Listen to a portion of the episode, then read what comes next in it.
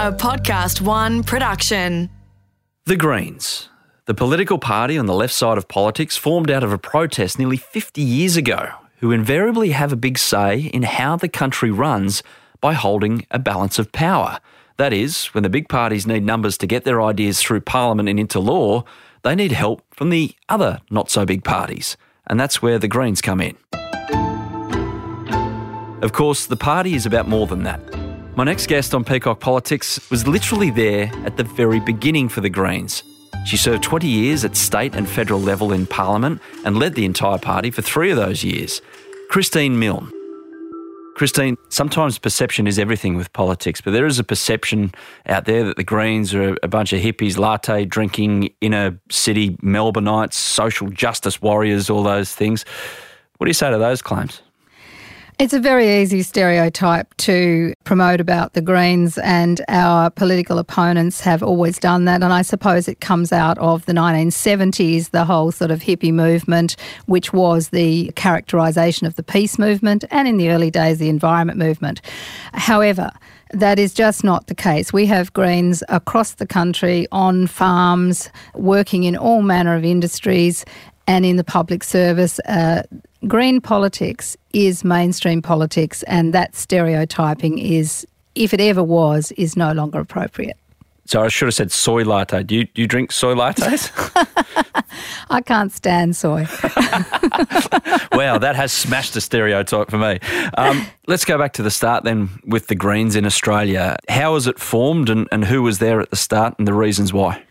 Well, the Green Party around the world started in Tasmania, so this is really quite exciting. Uh, it was really the campaign to stop the flooding of Lake Pedder in southwest Tasmania, a beautiful glacial lake with white and pinkish quartzite beach. It was just magnificent.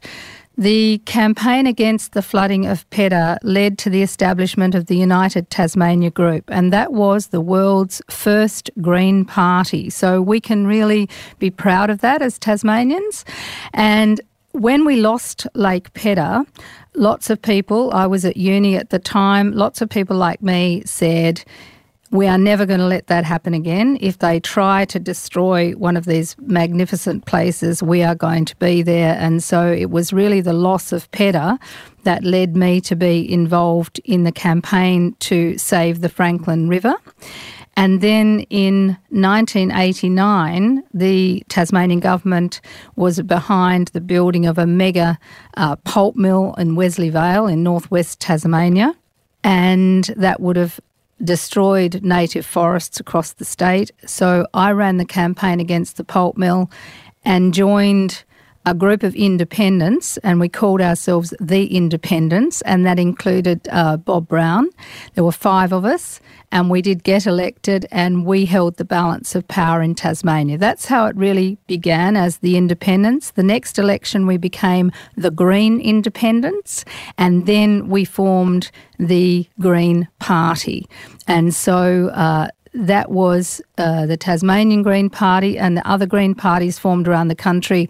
And then in the early 1990s, we formed the Australian Greens as a federation of those state based parties. So we really grew out of the conservation movement and the peace movement at that time. And it's popped up around the world, Greens based parties. It, it, what, based on the Australian ideal, or people have noticed that and just gone, oh, that seems like a good idea, we'll do the same?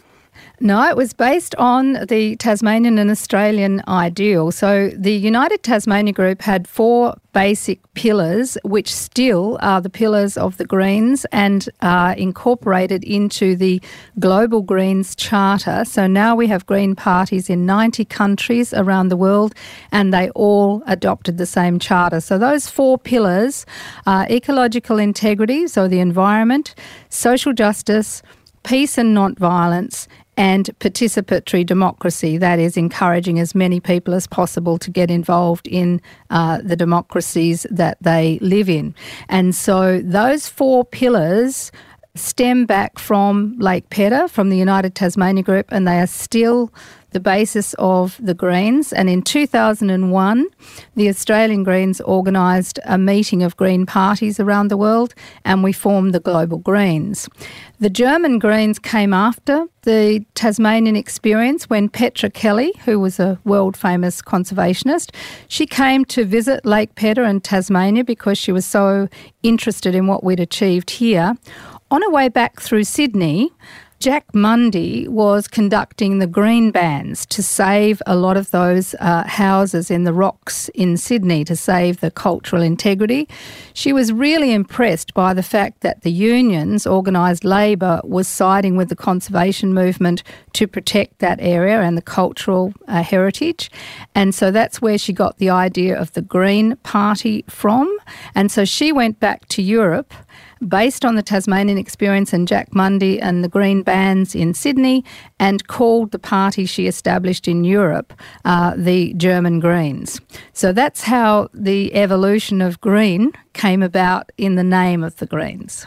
There you go. It's a, it's a fascinating story. It um, all started all those years ago in Tasmania. Just uh, way back to the beginning. Um, what dragged you in? What hooked you into this ideal, which became the Greens and you end up leading the party. So it must have been something significant in your life. Look, uh, I was devastated when we lost Lake Pedder. I determined then the next time they'd try to do that, I would get involved. And so I was arrested and jailed on the campaign to save the Franklin River.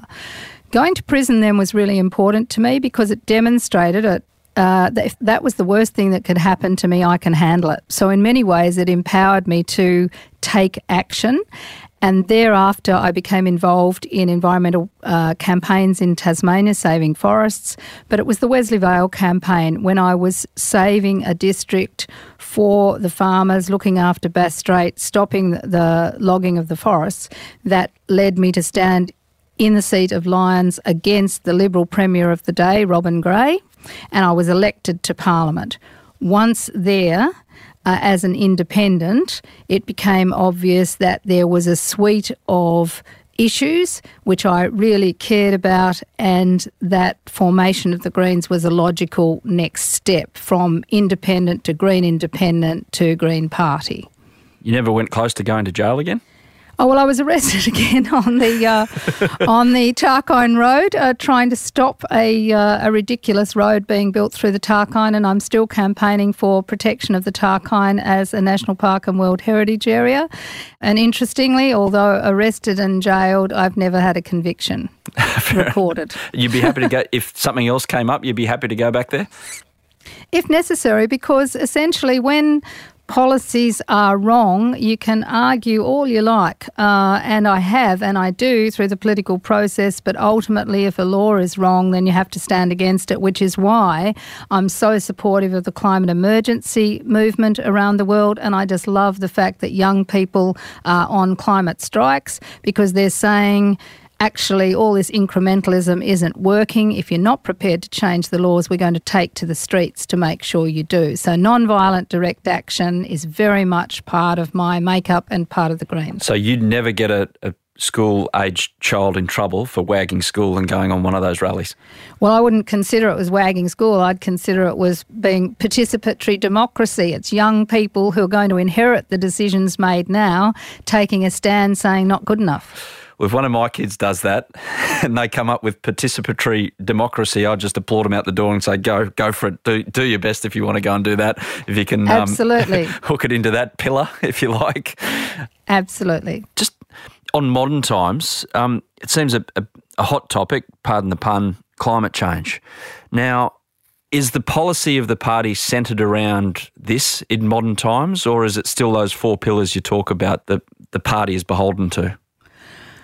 Well, the four pillars are still there in, in everything we do. So that's environment, social justice, peace, and non-violence. But climate change is absolutely front and centre. And when I was leader of the Greens, you know, I made that clear from everything we were doing that if we didn't address global warming, then the rest was lost anyway. We were suffering from a climate emergency leading to a biodiversity crisis and so on.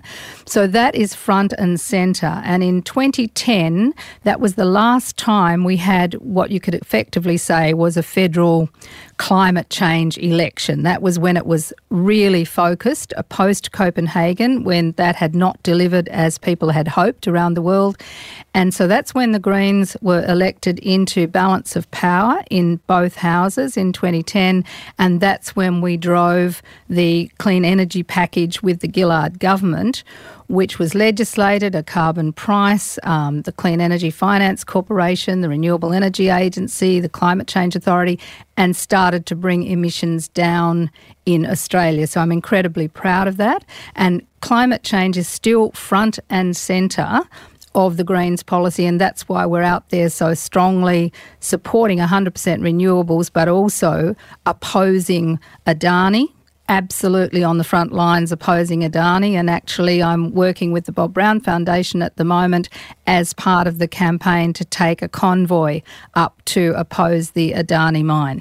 That's in uh, far north Queensland, and they're, they're, trying to get that through. Just then, with climate change being such a hot topic, and everyone knows about it, whether or not you believe in it totally, or or, or believe there's something there, or some sides of politics believe it's just non-existent and it's a bit of a furphy. But I get the feeling that those in the electorate do think it's an issue. So why hasn't that made the Greens more popular in terms of just seats in the big houses of Parliament? Well, I ask myself that question all the time, Adam. And when I was in um, the federal Senate, you know, I used to be so frustrated that people would understand the significance of climate, but yet not vote to put people in the Senate and in the House of Reps who are so committed to addressing it. I think one of the reasons is the Greens are honest about the radical changes that have to take place if we are to seriously address climate. And that means no new coal mines, no expanded coal mines. It means that that BOM, which is the carbon bomb off the northwest shelf of natural gas, just simply has to stay in the ground and not be pumped out.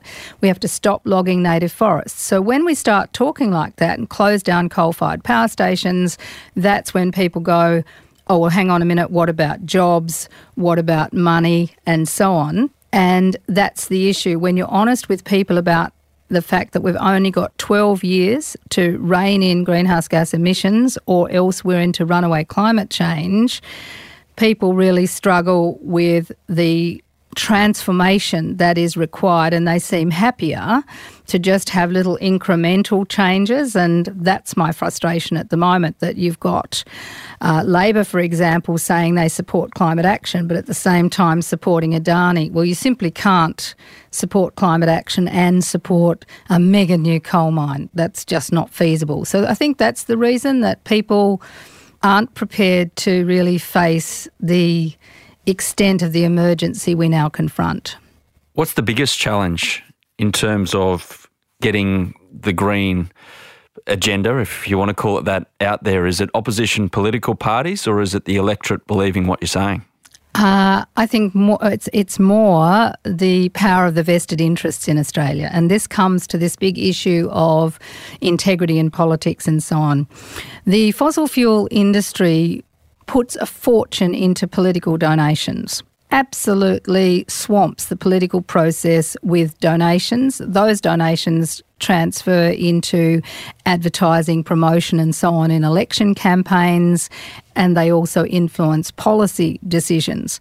And so, the big problem we've got in Australian politics is the distortion that comes from political donations and the lack of transparency around those donations and the power of those vested interests. And really, we desperately need donations reform, but also we need a national integrity commission that starts to look at the revolving door. You know, how is it that politicians accept big donations from the fossil fuel industry, take on the energy ministry, then leave politics and go and get a highly paid job in the fossil fuel industry? That revolving door has to be jammed. But how do you do that?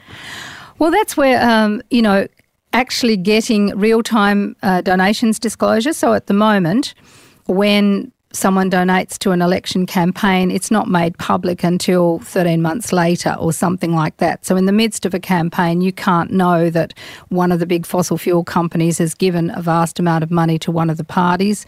In terms of the revolving door, you need to make it illegal to take a job post politics with a company directly uh, in the same field as you have been a minister. That is in the code of conduct as it is, but it's not legally enforceable. We need to make it legally enforceable.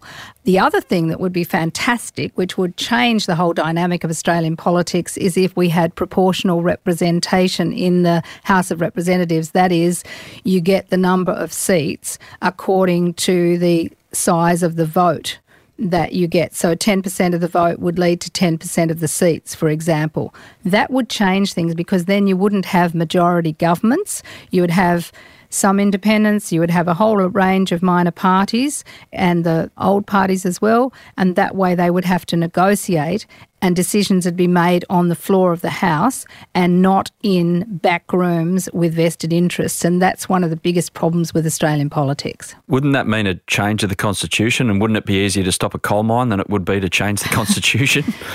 Well, we can ch- uh, changing the uh, electoral system uh, can be done, has been done in the past, and so we need to really focus on that. If we want to go, people are disillusioned. You know, that's why a lot of people are now saying, "Well, I'm going to vote for independents and not one of the parties." And one of the problems with that is when you vote for an independent, you are putting your faith in that person. You don't know actually what suite of things they believe in. Whereas if you vote for the Greens, for example, you know precisely what they believe in and what their guiding principles are. But we need to restore faith in democracy. It's really disappointing to see how many people are now saying, well, our system's no better than any other. It's not perfect, but it's certainly uh, the best that's around a democratic representative system. And so I'd like to see the democracy really put back in democracy because I would argue now that we're actually a plutocracy, that we've been bought, that it's a government by the wealthy for the wealthy. And the way to get that back is to make it more truly representative. Just on the, the funding issue, who funds the Greens? Well, we don't take uh, large corporate donations as the other parties do. We have a uh, largely our donations come from individuals. Our biggest donor in the last uh, federal election was an individual in Western Australia, and she had received an inheritance which she then gave to the Greens. So that was all transparent. So most of our money comes from uh, fundraising events and individual donations.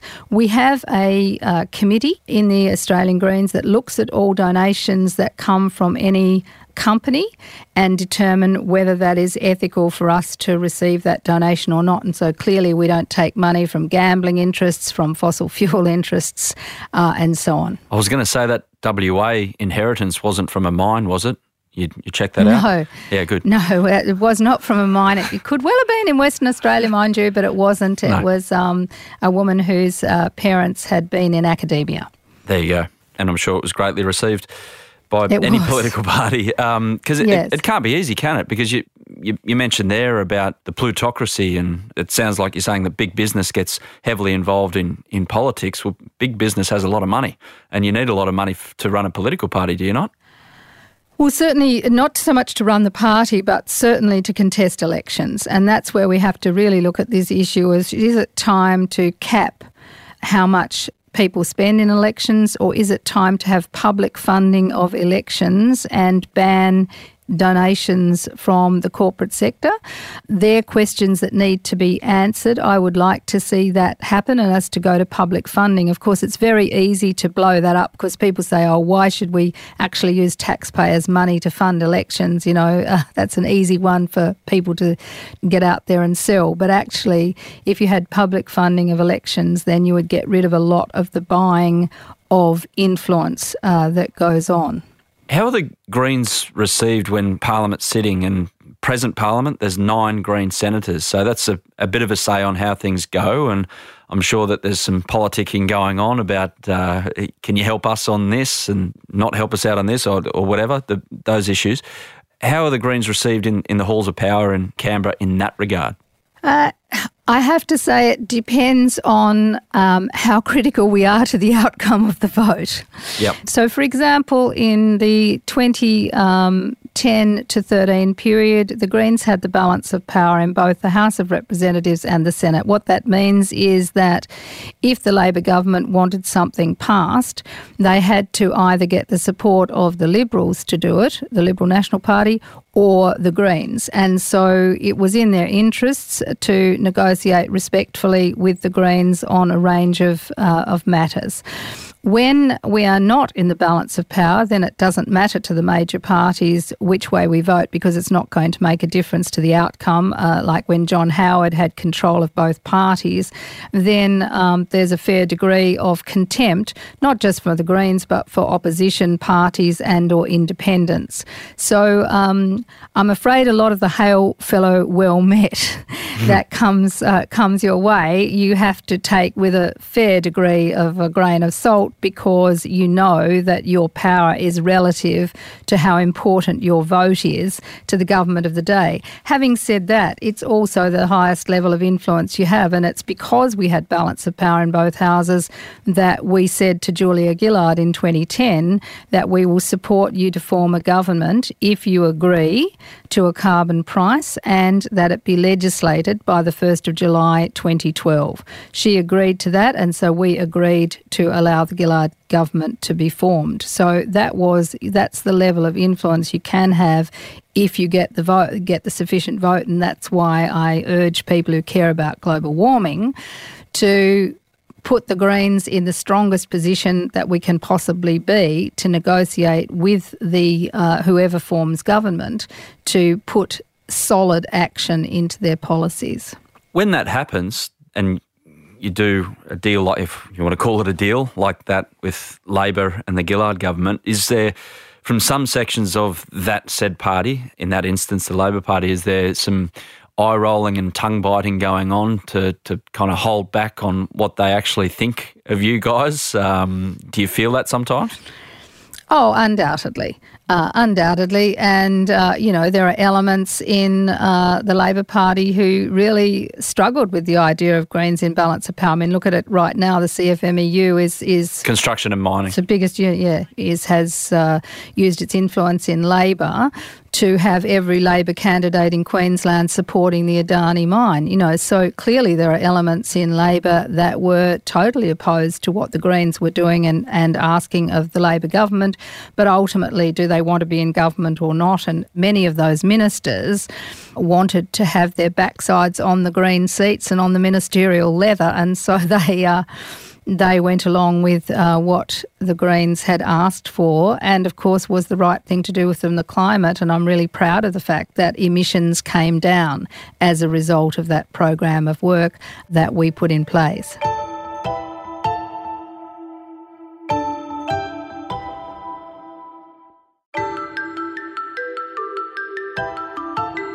Is the conservative side of politics the mortal enemy?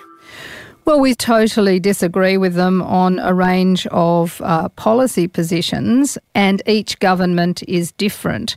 So uh, I found the Abbott government impossible to deal with. Just impossible to that? deal with. Like how? Uh, so when uh, I was in, obviously in balance of power, 2013, and Abbott was elected, uh, he had campaigned and the Tasmanian Liberals had campaigned to excise, cut out 74,000 hectares of forests from the Tasmanian Wilderness World Heritage Area to have them logged. So, in my first meeting with Tony Abbott as Prime Minister, I said to him, Look, that policy has to go. Those forests are now in the World Heritage Area. The World Heritage Committee is going to laugh at Australia coming back saying we want to take out those forests. That is something that is critical to my view of the world. And Tony Abbott, as Prime Minister, said, Oh, I never said that. I said, uh, what? And he said, Oh, no, I never said that we would excise those forests. Um, what's locked up is already locked up, is how he put it.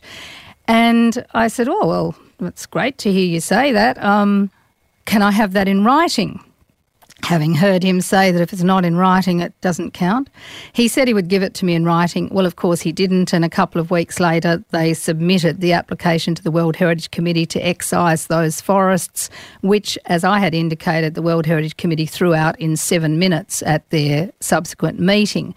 But after that, I decided there's just no point in trying to negotiate with people who don't keep their side of the bargain. So I think the key thing in when you're in balance of power, as uh, the Greens have been, is not so much uh, the extent to which you agree or disagree. It's more that what you agree in those meetings is agreed and what is not agreed is not agreed. You cannot work with people who don't keep their side of whatever the negotiation has been. And so that's the point at which I said you can't deal with the Abbott government. And it's why we totally rejected their 2014 budget. It's why I then brought in the Senate inquiry into tax avoidance by multinational corporations because I was so offended by Tony Abbott and Joe Hockey running around talking about lifters and leaners and implying that the lean, or not just implying, saying that the leaners in Australia were welfare recipients and that the lifters were the multinationals and the large companies. And what we demonstrated with the Senate inquiry was, in fact, the leaners in Australian politics are the big corporates who don't pay tax and who put in mega uh, political donations to make sure they never do pay tax. So, out of that, I, I get the feeling that Tony Abbott might have thought you guys are a bunch of troublemakers. Uh, I don't know what Tony Abbott thought, but he was soon discredited as a Prime Minister and remains um, discredited. But the, the larger point here is that when you're in balance of power, you do have to uh, negotiate with the government of the day, and that can lead to positive outcomes. Um, and that's up to uh, the parliaments to work through. Internal issues, it seems like they're a problem in every political party, no matter where you look. What are some of the internal issues that have maybe held the Greens back over the years? Oh, gosh. Um, establishing and developing and managing the growth of a political party is very hard work from any uh, any political perspective because you have to recruit members, you have to be as democratic as you possibly can with input into policy. You're dealing with a lot of volunteers, people who are giving up an enormous amount of time to help you run the party.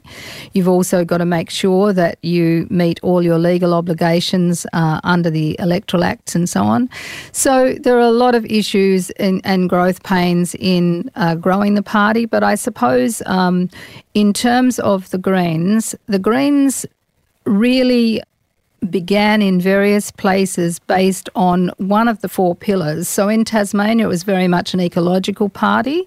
In other parts of the country, it was more based on the peace movement. Jo Vallentine, for example, in Western Australia, very much came out of the anti nuclear movement.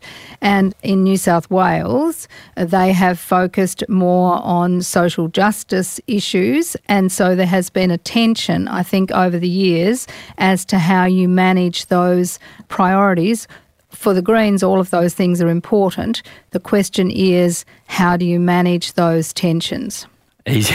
it sounds like an easy job. it's not. It's not an easy job. I can. I can tell you that. Uh, no. How did you manage it? You were you were the leader for three years.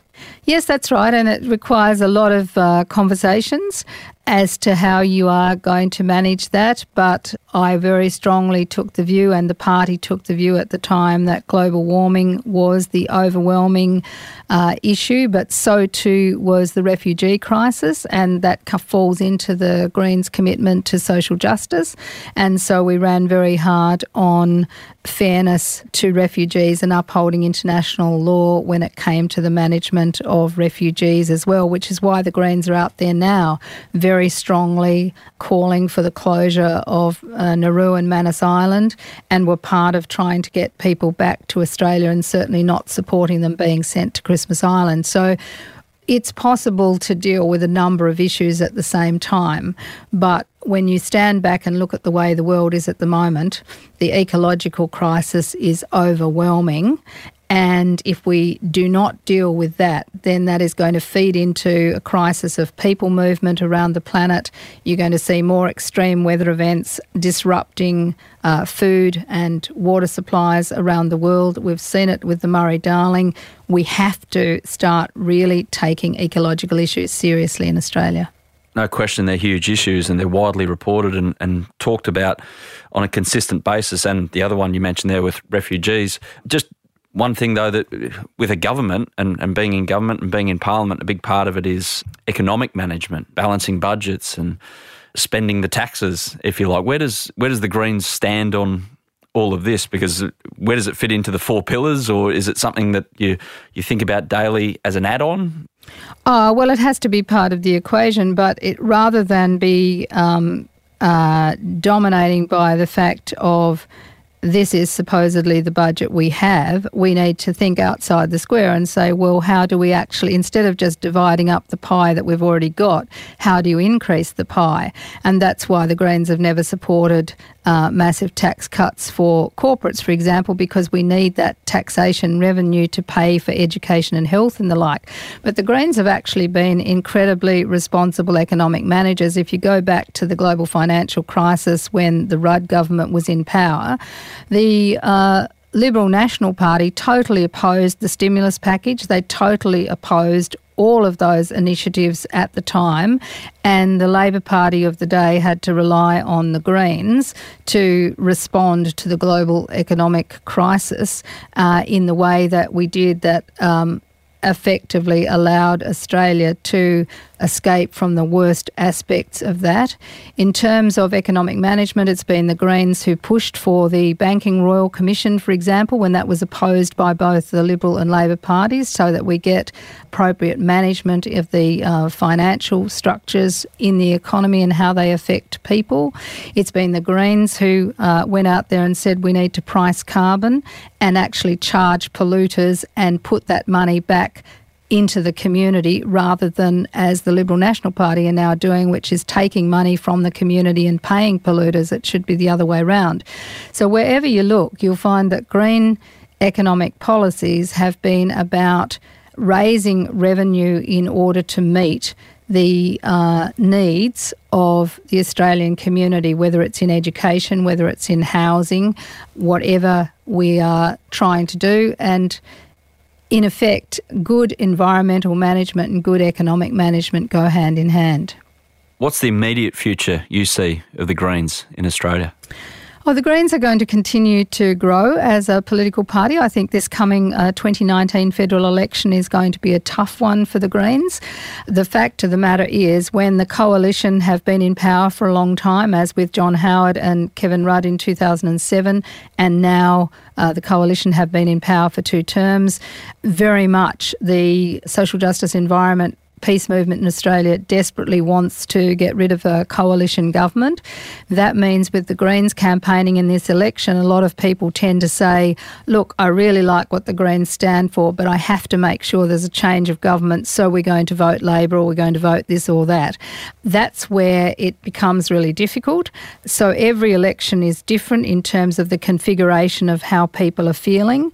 But I think that as this is going to be a climate election, and as I indicated before, the first one since 2010, I think the Greens are well positioned to go out there and, and get Australians to vote for the Greens in the context of a change of government, so that if there is the change of government, that the Greens will be there to push Labor to a much more ambitious ask on climate than they otherwise would be prepared to take. Christine from uh, looking after a lake all those years ago to chatting here now about the Greens, and I'm sure you will until um, the day you leave this planet. Uh, thank you very much for your time. Really appreciate it, and thanks for being a part of Peacock Politics. Well, thank you. It's been great to chat to you.